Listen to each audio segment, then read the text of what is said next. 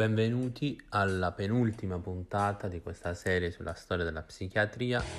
In questa puntata parleremo di Krepelin, nella prossima di Freud. Naturalmente eh, sono due autori eh, che hanno scritto trattati eh, monumentali e quindi non avrò la pretesa di eh, affrontarli in modo esaustivo, ma di dare solo alcuni spunti. Da settembre poi eh, inizierò una nuova serie in cui parleremo della storia della psichiatria in Italia nel Novecento e eh, cercheremo di affrontare anche alcuni temi di attualità sulla salute mentale.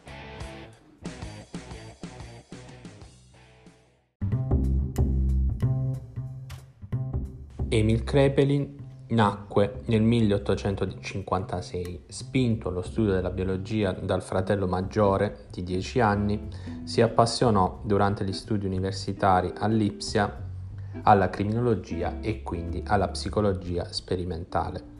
Lavorò in diversi ospedali psichiatrici di Monaco, Lübes e Dresda fino a divenire professore nel 1886, prima a Dorpat poi a Heidelberg e infine nel 1904 a Monaco. Fu eh, fondatore nel 1917 della prima fondazione di ricerca psichiatrica cui si dedicò dopo la pensione nel 1922. Morì a Monaco di Baviera nel 1926.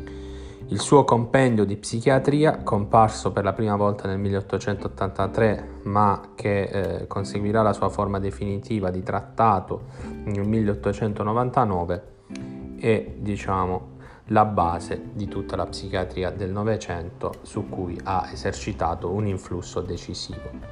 Nelle prime pagine Krepelin esprime già chiaramente il concetto che lo guida e cioè l'importanza decisiva che la conoscenza delle forme cliniche delle malattie mentali assume, una conoscenza che può essere attinta appunto solo attraverso l'osservazione clinica del malato.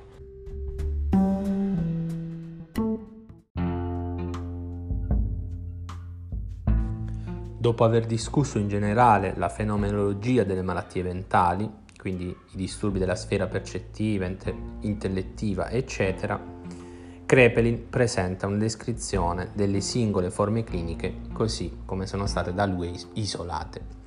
La base di tale suddivisione non può essere, secondo Krepelin, né il criterio eziologico e nemmeno quello sintomatico, ma può essere rappresentata appunto soltanto dal quadro complessivo dei casi clinici. Egli distingue psicosi esogene ed endogene. Tra le esogene include il delirio febbrile, gli stati di esaurimento, gli avvelenamenti, soprattutto a base alcolica. Krepelin era eh, un grande eh, esperto di alcolismo e, cui, e scrisse su questo tema diversi trattati. La pazzia tireogena, la paralisi progressiva le psicosi conseguenti a tumori o ascessi cerebrali e infine la demenza precoce. In quest'ultimo quadro clinico, cui il suo nome è tuttora legato, include l'ebefenia, la catatonia e una forma paranoidea da lui stesso identificata.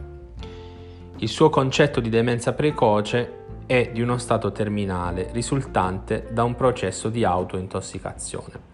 Non è un caso che un osservatore così attento delle intossicazioni al- alcoliche, come appunto lo era Krepelin, pervenne a formulare in questo ambito un'ipotesi analoga. Tra le psicosi endogene egli include le psicosi involutive, la pazzia maniaco-depressiva, la paranoia, le nevrosi, l'idiozia e l'imbecillità.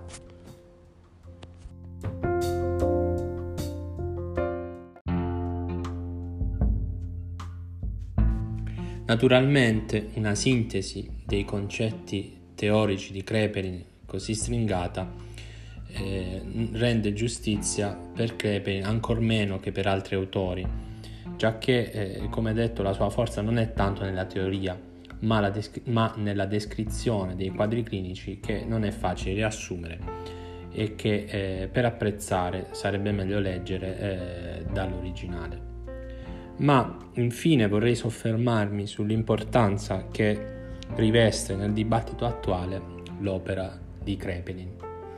Infatti per circa 40 anni la maggior parte della ricerca clinica e della pratica psichiatrica è stata orientata dal cosiddetto neo-Krepelinian credo, per come fu formulato dallo psichiatra americano Gerald Clarman alla fine degli anni 70. E quali erano diciamo, gli assunti di questo credo neocrepeliniano? Erano soprattutto che il dominio clinico della psichiatria consistesse in entità cliniche discrete, eh, che quindi esistevano in natura, come può esistere eh, l'epatite virale, che esistesse un netto confine tra patologia e normalità, e normalità e che la validità di tali forme cliniche sarebbe stata gradualmente aumentata dal progredire delle conoscenze e che appunto man mano che tali entità discrete sarebbero state validate avrebbero trovato una loro eziopatogenesi specifica. Tuttavia, nei 40 anni eh, di ricerca successivi a, eh, a tali formulazioni, la ricerca non ha confermato nessuna eh, di tali assunti. Pertanto il paradigma neocrepeliniano è entrato in crisi, come è evidente nel dibattito che è seguito alla comparsa del DSM5. Oggi la ricerca è orientata da nuovi assunti, e cioè che le patologie psichiatriche non consistono in entità discrete di malattia, bensì di patterns di sintomi e segni tra loro intercollerati, i quali traggono la loro utilità clinica e predittiva dalla capacità di consentire inferenze rispetto al decorso successivo e dalla possibile terapia. Ed è in qualche modo straordinario come questa definizione patterns di malattia mentale compaia nell'ultima opera di Creperi nel 1920, in cui egli sostanzialmente aveva posto già le basi per il superamento di quella sua concezione che poi è definita classica. E in effetti quindi il, l'assunto neocrepeliniano era in, verità in antitesi con quanto espresso da Krepelin alla fine della sua carriera.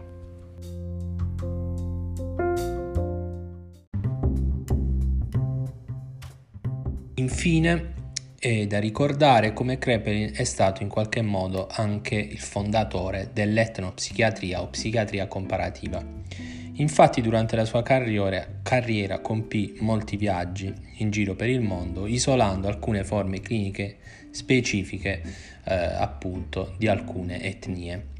In particolare compì un viaggio a Java, al tempo colonia olandese, dove i coloni avevano creato tra le altre cose un manicomio. Qui vi erano ricoverati sia indigeni sia coloni eh, olandesi. Krepelin quindi studiò eh, questo campione dividendo eh, i pazienti appunto tra nativi e eh, coloni olandesi. E nel fare ciò registrò due fenomeni che non aveva mai osservato né studiato in Germania, il cosiddetto latash in lingua giavanese, cioè un comportamento femminile con crisi di ecolalia, e l'amok che consisteva in una corsa di uomini maturi eh, in cui eh, uomini che appunto avevano subito generalmente delle umiliazioni eh, avevano queste gravi crisi di agitazione furiosa seguite da una corsa durante la quale colpivano cercando di uccidere chiunque eh, incontravano. I due fenomeni erano talmente integrati nella, nella, cultura appunto di Java che nei villaggi veniva conficcata una picca a terra così che chi si veniva a trovare nei pressi di una di queste crisi furiose poteva utilizzarla per fermare, uccidendo o stordendo, l'uomo posseduto. Krepelin tenta di classificare e denominare tali fenomeni fino a ricondurli appunto all'isteria eh, occidentale, ma rimane eh, aperto il dibattito se eh, la cultura svolgesse un, un ruolo eh, in tali disturbi. Infine eh, egli fa anche alcune osservazioni rispetto alla popolazione, alla depressione nella popolazione giapponese, osservando come eh, appunto la depressione fosse molto meno comune eh, che in Occidente. E eh, da buon rappresentante della cultura dell'epoca teorizzò che la causa di tale eh, minore incidenza della depressione fosse nella minore propensione a sviluppare l'idea di peccato.